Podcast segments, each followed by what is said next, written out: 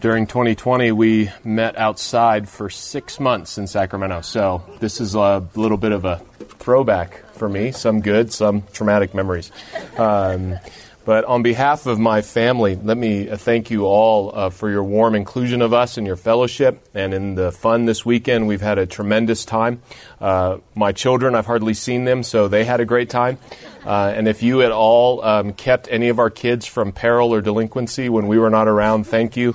And uh, my wife and I appreciate your help. But it's been really a privilege to be among you and to uh, worship God together and to fellowship and just to enjoy fun together. And I want us, if you would, take your copy now of God's Word and turn with me to the prophet Isaiah. The prophet Isaiah, chapter 6. And we're going to conclude our time. If you are just joining us this morning, we've spent this weekend considering our vision of God, that He might expand it according to His Word and that He might show us who He is, and He might um, remove all of the ways that we diminish His being and His glory in our thoughts and contemplations. And we've looked already at Exodus 3 and considered the God who is as the independent, incomprehensible, and irreducible being. We considered His perfect blessedness and life and joy in Himself from Psalm 119, and we want to consider now from Isaiah 6 His holiness. I'm going to read for us Isaiah 6, verses 1 through 8. And in Isaiah 6, verse 1, it is written In the year that King Uzziah died, I saw the Lord sitting upon a throne, high and lifted up, and the train of his robe filled the temple. Above him stood the seraphim. Each had six wings. With two he covered his face, and with two he covered his feet, and with two he flew. And one called to another and said, Holy, holy, holy is the Lord of hosts. The whole earth is full of his glory. And the foundations of the threshold shook at the voice of him who called, and the house was filled with smoke. And I said, Woe is me, for I am lost. For I am a man of unclean lips, and I dwell in the midst of a people of unclean lips. For my eyes have seen the King the Lord of hosts. Then one of the seraphim flew to me, having in his hands a burning coal that he had taken with tongs from the altar. And he touched my mouth and said, Behold, this has touched your lips. Your guilt is taken away, and your sin atoned for. And I heard the voice of the Lord saying, Whom shall I send, and whom will go for us? Then I said, Here I am, send me. This is the word of the Lord. Let's pray and ask for his help as we consider his word this morning. Our Father, you are the God who said, Let light shine out of darkness, and it was.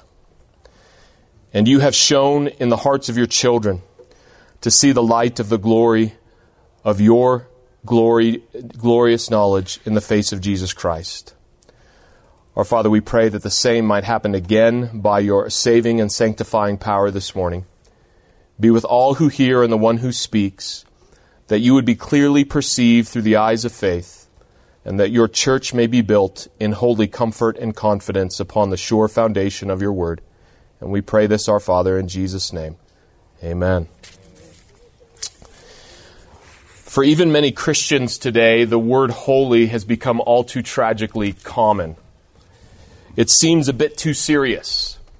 In our age, we tend to gravitate more towards humor before we will go to holiness.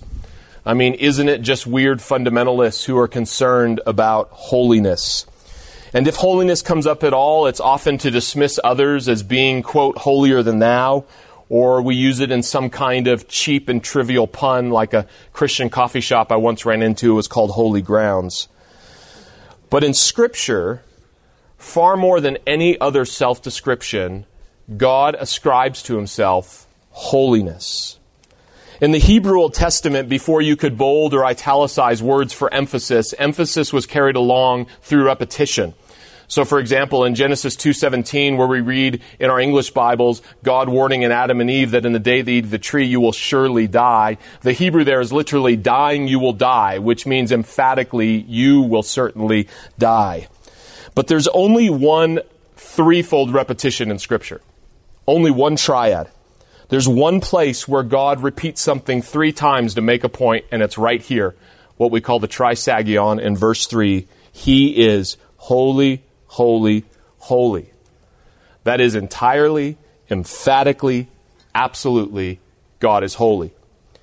Now, this emphasis was not altered at all in the new covenant and the fulfillment of the coming of our Lord Jesus. What did our Lord Jesus teach us to pray in what we call the Lord's Prayer in Matthew 6, verse 9? Our very first pe- pe- petition in that prayer is Our Father in heaven, hallowed be your name. Now, hallowed is just old English to treat as holy. Literally, that prayer is Father, may your name be kept holy. That is, Jesus taught us, his disciples, that your first petition in prayer, which represents your main ambition in life, is that God be regarded as holy in all things.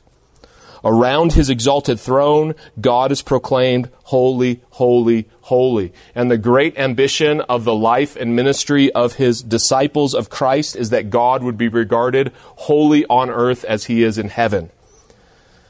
Yet, given our general ambivalence to holiness, we have to agree with our late brother R.C. Sproul, who said this The failure of modern Christianity is the failure to understand the holiness of God. But to fail to understand God's holiness is to fail to understand God at all. So we cannot fail here. Holiness is far bigger than what we may have assumed, and that's what we want to consider this morning from this text. We find that God's holiness is His regard for His own glory. And when we grasp this, it can reorient literally everything in our lives and all of our worship and discipleship before Him. I want us to ask just two simple questions this morning that have very profound answers. What is the holiness of God?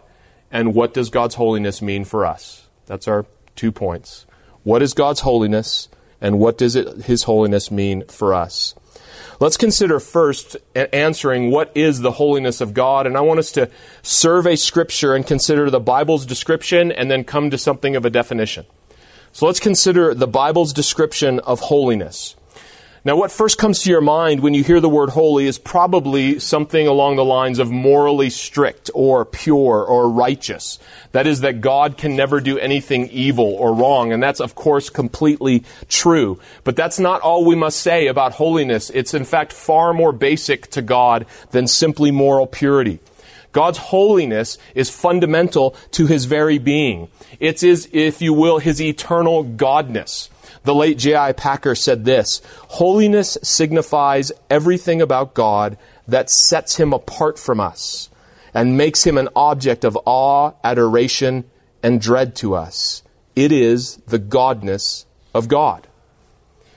And you see this throughout Scripture as holiness comes up in the pages of the Bible. For example, in Revelation 15, the saints who conquered and who praise God for his coming judgment, in Revelation 15:4, they sing this song of victory. Who will not fear, O Lord, and glorify your name, for you alone are holy. We revere and we glorify God in all his works because he alone is holy. He uniquely reigns and judges over all in holiness. And of course, the church's praise in Revelation 15 was typified by the Song of Israel in Exodus 15, when Israel triumphed over Egypt in the Exodus. And we read this in Exodus 15 11 Who is like you, O Lord, among the gods? Who is like you, majestic in holiness? He's exalted and set apart and he's distinct from any other power, whether it be Pharaoh, whether it be any other false god. There is no one like God because he is holy alone. And this is going to course through Isaiah's prophecies later, if you're familiar with this book, especially when you get to the latter part of Isaiah, chapters 40 to 48. We see things like this in Isaiah 43 To whom will you compare me? That I should be like him, says the Holy One. No one is like God because God alone is the Holy One. He's without comparison or class. If you remember from our first session in Exodus 3, that's his what? His aseity, his independence. He is of himself, the independent God. And so he is the Holy One. And he takes holy even as his name in Scripture. In Mary's Magnificat in Luke 1, verse 49, Mary declares this He who is mighty has done great things for me, and holy is his name. God's unique divine power, his miraculous work, his work as the only creator and the source of all things is what identifies him as holy. And we can uh, rightly address and worship him as the only holy one who is holy, holy, holy. There is no one like God. And this is the most basic concept behind the word holiness as it appears in your Bible. Both the Greek and the Hebrew word that are translated by the English word holy have as their root meaning set apart, distinct, different, separate. Separateness is the idea of holiness.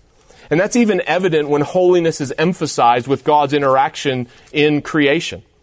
Remembering again that significant moment in Exodus 3 when the Lord appears to Moses. He appeared in a flame of fire out of the midst of the bush. That fire wasn't sparked by creation. That fire was not consuming it. It couldn't be touched, grasped, or contained. And God told Moses in Exodus 3 5, Do not come near. Take your sandals off your feet, for the place on which you are standing is holy ground. You can't approach holiness it's set apart. God's presence is regularly depicted by fire, which we cannot contain or control or come near to. Paul in Hebrews 10:29 says our God is a consuming fire.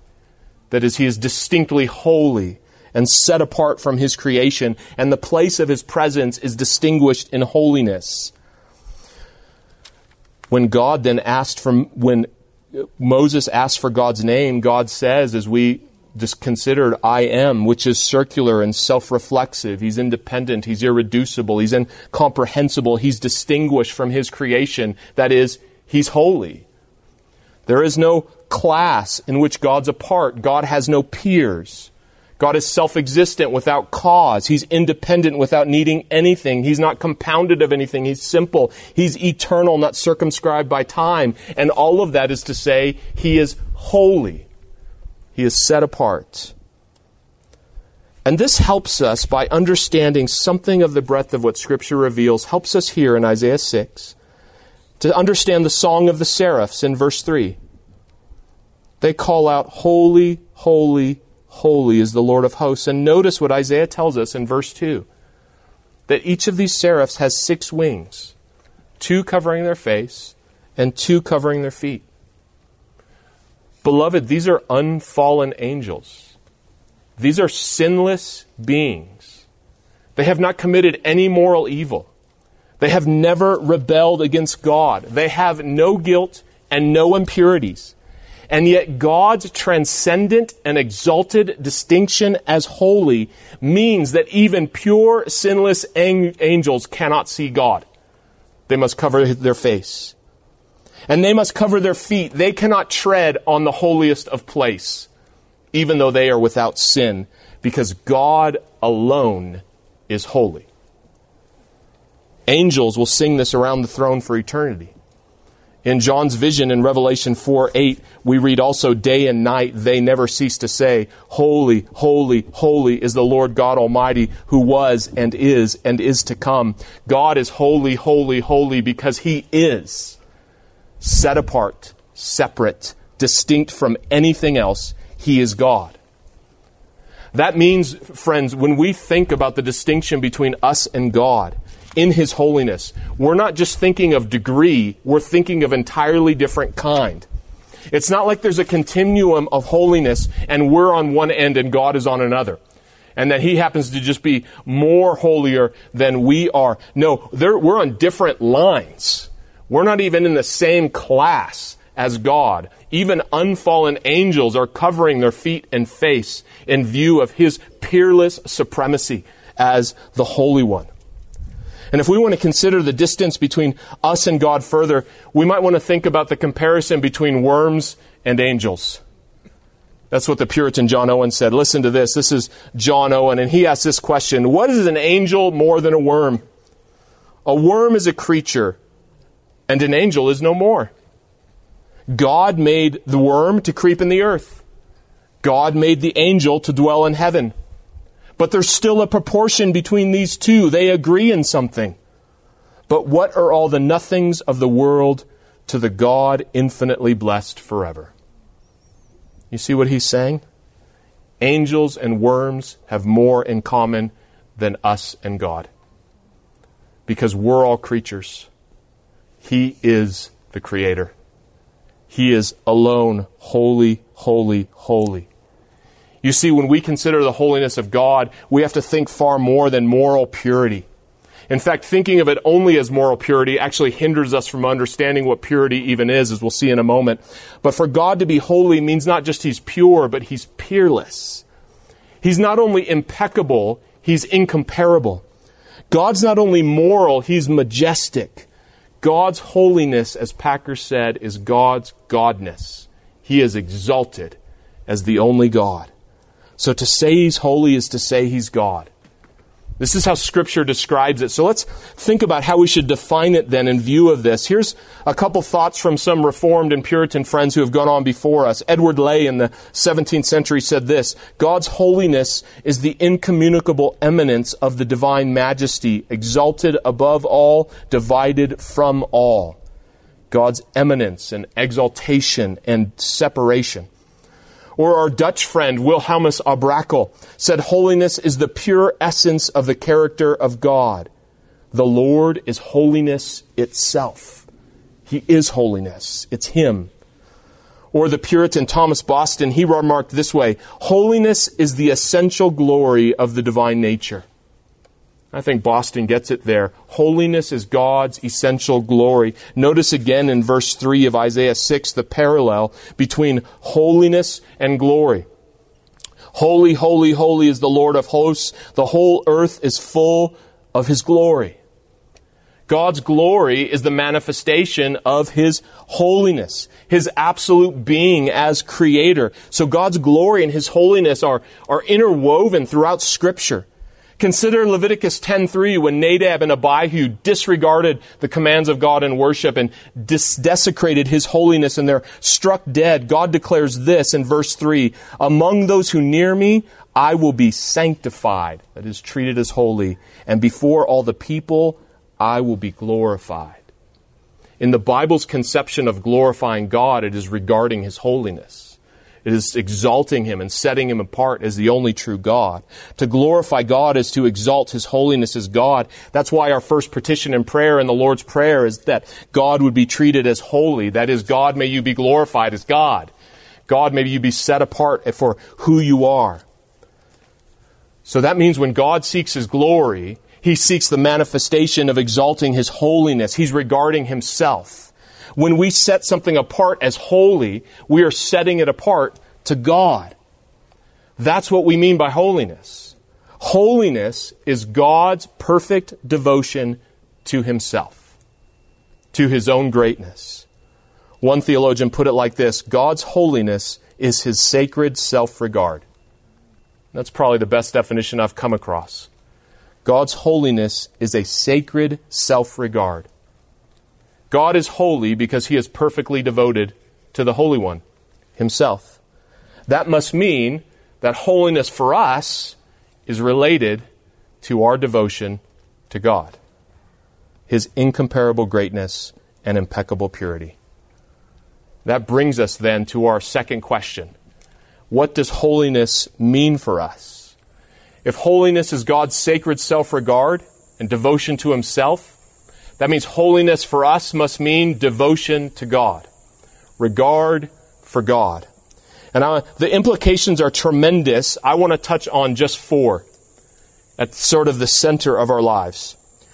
Let's consider first what this means in terms of God's moral standards. God's moral standards for us as His image bearers. We can see already as we talk about personal holiness, or we talk about God's holy law, we are not talking about a standard outside of God that he submits to. There's no principle, there's nothing prior to God that he is composed of or that he agrees with. There's just God, right? He is. That means what we call morality or righteousness or holiness or justice is just the expression of God's character in creation. The standard of morality is God. The standard of righteousness is God. The standard of holiness and purity is God. And so, if God's holiness is His sacred self regard, then any holiness we might have or exhibit is a sacred regard for God. It's devotion to Him. That's what the moral law of God is, beloved. It's the definition and description of how to be devoted to God. You could summarize every command in, every, in all the Word of God as how to be devoted to God. Stephen Charnock, the Puritan, said it like this God's law is the image of God's holiness, it's a transcript of His righteousness, it's the overflow of His goodness. This is why separating obedience to the moral commands and law of God and devotion to God is completely nonsensical. It doesn't make sense. To seek to obey God's law is to be devoted to God. It's the expression of God's holiness to us as His creatures. When God says, be holy as I am holy, He is saying, be devoted to me as I am to myself and as I created you to be. To worship me, to love me, to listen to me, to hear me. Be as devoted to my own glory as I created you to be. And friends, this is why each and every one of us by nature are guilty before God, regardless of the differences in our conduct and the particular manifestations of our moral and ethical behavior. Here in Isaiah 6, what we have is Isaiah's call to prophetic ministry. But you'll notice we're in chapter 6 and not chapter 1 of this book. I've spent a lot of time and study to point out these kind of in depth observations to you. This is chapter 6, not chapter 1. And usually, if you're familiar with the Old Testament prophets, the call to ministry comes up in chapter 1. Ezekiel's call to ministry is Ezekiel 1 to 3. Jeremiah's call to ministry is Jeremiah 1. But Isaiah's is in chapter 6. Isaiah's book begins with five chapters that describe Israel's unbelief and idolatry, their oppression and sin towards one another. And if you start and just glance at chapter 5, verse 8, we have the first woe that Isaiah pronounces on Israel. Woe is a declaration of judgment, of impending condemnation. And there's a litany of them. They start in chapter 5, verse 8 Woe to those who join house to house, that is, those who oppress others and steal their real estate and their land. And Isaiah will go on through chapter 5, and there are six woes in all of Isaiah 5. Now, if you know anything of something of Hebrew accounting going back to the days of creation, that's something of a cliffhanger. The number six is incomplete. Seven is the number of completion, the number of totality, because that is the number of creation. So there are six woes that are, that judgment is pronounced upon God's people Israel. Because there's one more party that needs to have condemnation pronounced upon him. Isaiah 6 verse 5. And I said, the seventh woe. Woe is who? Me. Woe is me the condemnation of God's just holiness on his people is not complete until it includes even the prophet himself. He falls under it. And however Isaiah compared to others, he saw the Lord, and it is against God and God alone that he had sinned. And in view of God's holiness, Isaiah saw who he really was. And he was utterly undone, without excuse. He has not had a sacred regard for God perfectly and perpetually in all his life. And however distinct Isaiah was from the oppressive and grotesque and idolatrous in Israel, he too was condemned by the holiness of God. And so he says and points out in verse 5 he's a man of unclean lips. Now, that's not just Isaiah's speech as though maybe he had a cursing problem. Your lips represent your life. Because out of the overflow of the heart, the mouth does what? speaks. What you say says who you are. Isaiah knew that. He's a man of unclean lips. His speech reveals his heart.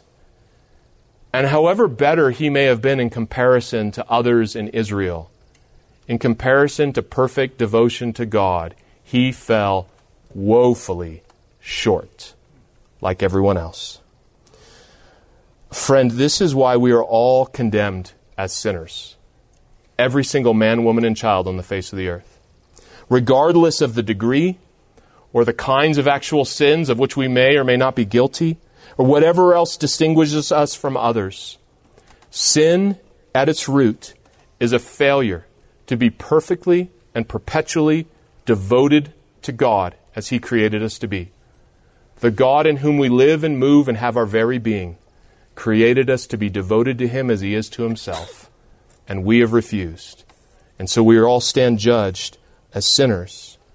And our sin against an infinite, independent God is worthy of an infinite and eternal judgment. And that's what the Bible promises for all who by nature are sinners outside of Christ. That means we must consider, secondly, in view of God's holiness, God's saving grace. Not just his moral standards, but his saving grace. What about holiness and salvation? Can we think about those in the same sentence? Or what about holiness and God's love? Sometimes Christians speak this way. Well, we don't want to talk about God's love too much. We want to talk about His holiness as though they're in competition. We've got to balance the holiness of God with the, the love of God. Beloved, you don't balance anything in God because all that is in God is God. And we never separate the love and holiness of God because we cannot divide God. We praise Him as distinct, and God is not divided. He's not contradictory as we are.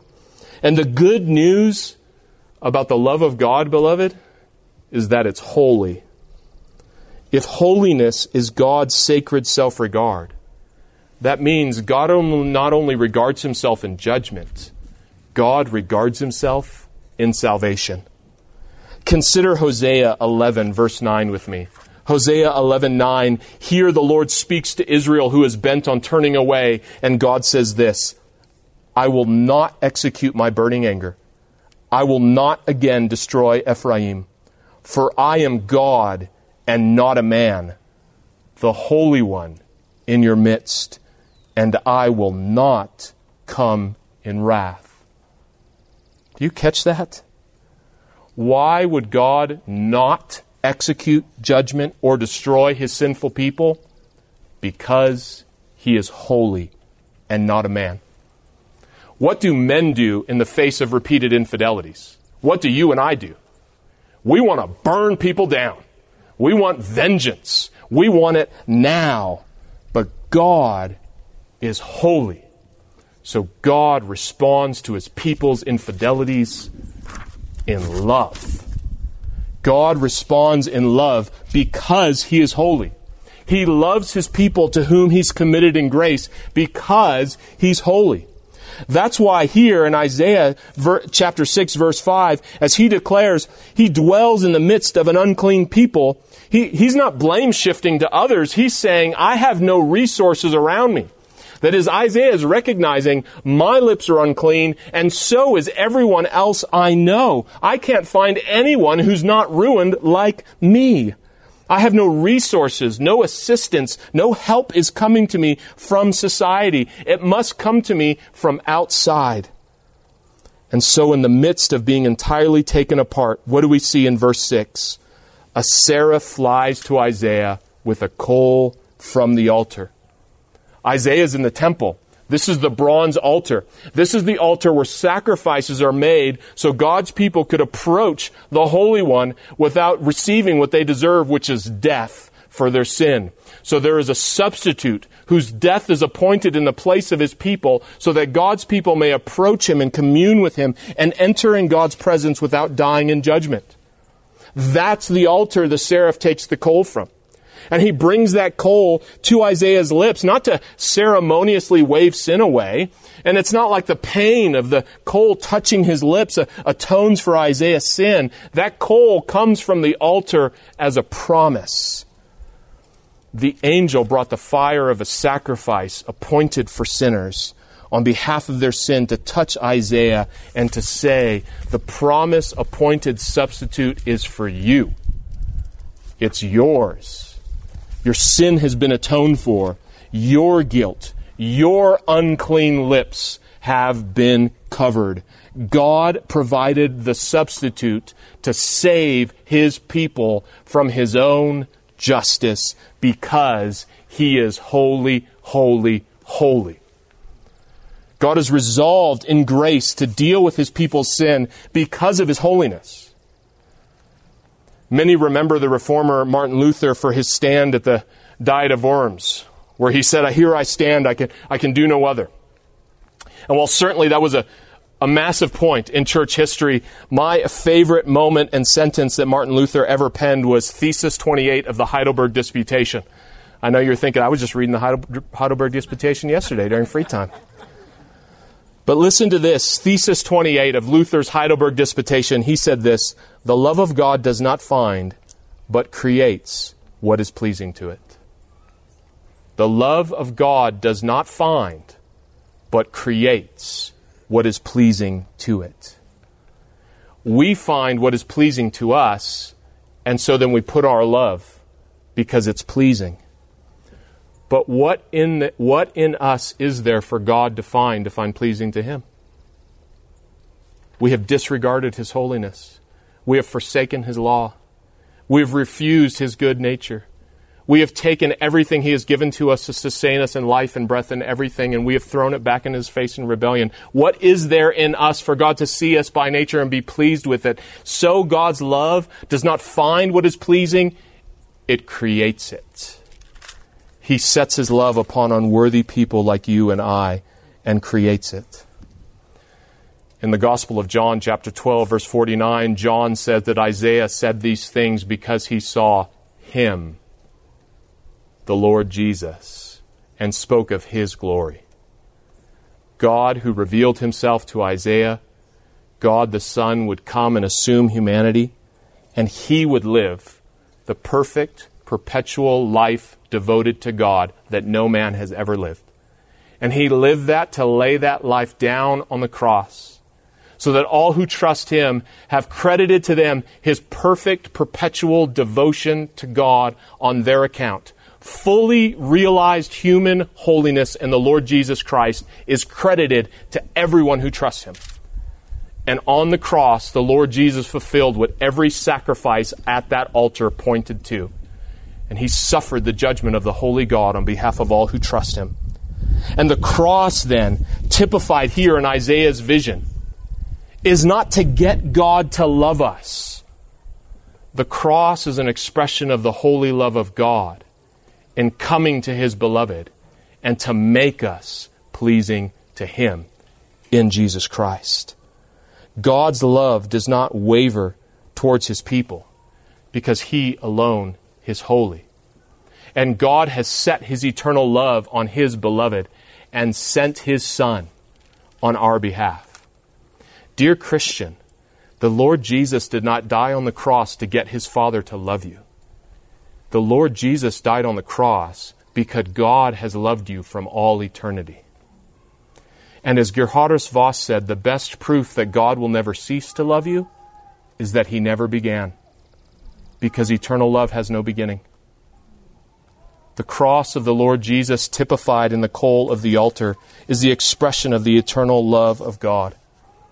And friend, if you're here this morning you're not a Christian, God's holiness means that you have no excuse for your sin and you have no escape from the coming judgment. None at all. But God's holiness means also there is a Redeemer and a Savior for you to call upon who has satisfied God's holiness in his life and satisfied your unholiness in his death. And he has risen again so that all who call in the name of the Lord Jesus Christ will be saved. Trust him, turn to him, and know the holy love of God in Jesus. Rest in him. That brings us then, thirdly, to God's sanctifying work. His sanctifying work. In my experience as a pastor, far too many Christians think of sanctification as simply becoming a better version of who they already are.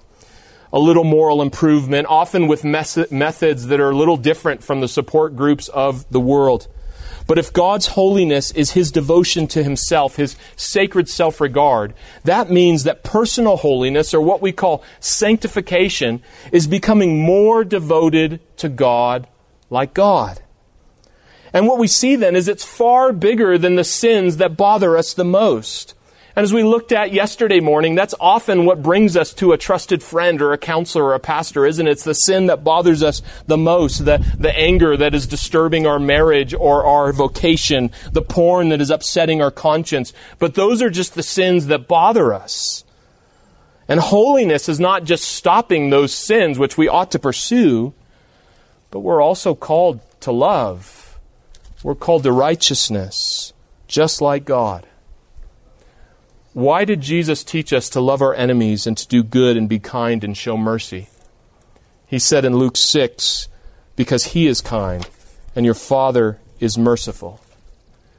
Beloved, kindness and love and mercy is holiness. It is an expression of the holy God. So that means change and growth for us into greater holiness begins with proximity to God and to worship and commune with the holy God. This is what happens for Isaiah. You notice in verse 8, he hears the voice from God of being sent on his mission, and Isaiah says readily, Here am I. And he's being sent to no easy ministry. The next verses basically send him into a ministry of failure where people will hear but not understand and see and not perceive. And Isaiah's to do it, he asks in verse 11, how long? Until judgment falls. Isaiah is being sent on a ministry to failure. There is no seminary students who are answering this in the bulletin board of the lounge room. Who wants this ministry? Go to dead people until judgment falls and they kill you. Who wants that? Isaiah says, Send me. Why? Because that's the reflex of the man who knows that devotion to God is worth it regardless of the outcome. You worship a holy God regardless of what, it requires. You join God's devotion to Himself and you extend His worthy glory even more. Beloved, as we behold the greatness of God and holiness, we are being transformed into the same from one degree to the next. Worship is a means of holiness. And if I might add, from my own observation and experience, one of the most missing in the Christian life. Communion with God, worship and prayer is a means of growing in holiness because holiness is simply devotion to God. Many Christians struggle over and over with immaturity and sin and doubts, and they're desperately looking for techniques like the world, and all the while ignoring their need to meditate and contemplate and commune and consider God is holy and sovereign and loving and gracious. Beloved, it is devotion to God who will create new life in you and in your home and He will send you perhaps to the mission field or maybe just across the living room to properly discipline and raise and love your children. It is devotion to Him. That brings us finally and fourthly to seeking our holy God, to seeking Him. And I especially want to make this point to those who may be gathered with us this morning and you are hurting and struggling and life is hard. Beloved, God's holiness is your comfort. Consider Hannah's prayer in 1 Samuel 2 2. There is none holy like the Lord, for there is none besides you. There is no rock like our God. Beloved, it is the fact that our God is incomparably and singularly independent of creation that you can rely on Him and Him alone as your rock. And He is totally dependable in His grace and in His mercy and in His love because He is holy, completely consistent, unwavering, unchanging, unimpacted by the turmoil of this world. You can rest your everything on God because He, He's holy there is no pillow as soft as the rock who is our God. Because he is holy, holy, holy. Isaiah will write later in Isaiah 43, verse 3 I am the Lord your God, the Holy One of Israel, your Savior. It is precisely because God is holy, holy, holy that you can look to Him and seek Him and search for Him and pray to Him as your Savior. And He is completely faithful. The exalted transcendence of God is what sets Him apart as the only one to whom we can look to save us in our need and to rescue us in our distress. It is because God is holy that we call on His name, we commune with Him in prayer, we seek Him in His Word, and we exalt Him in our lives. John Calvin, who was probably converted sometime around 1530, says very little in his writings about his testimony. We don't know a lot about the circumstances. But in just one passage in the preface to his commentary on the Psalms, Calvin simply wrote, God subdued me. That was his testimony. That's a good one. God subdued me. That's what God intends to do, beloved. Subdue us. That's what his holiness must do. It's actually what we were created for to be subdued, to exalt and enjoy our God. And that's what he sent his son, the Lord Jesus, to redeem us for again, to reconcile him to us to him, and to be subdued to worship the God who is holy, holy, holy. May his holiness mark our meditation and prayer and praises and our lives until the day when all we will see forever is the holiness of God in the face of the Lord Jesus Christ. Amen. Let's pray. Our Father, we praise you as you alone are holy. We exalt your name and we thank you for the comfort and the conviction that we receive from knowing your holiness.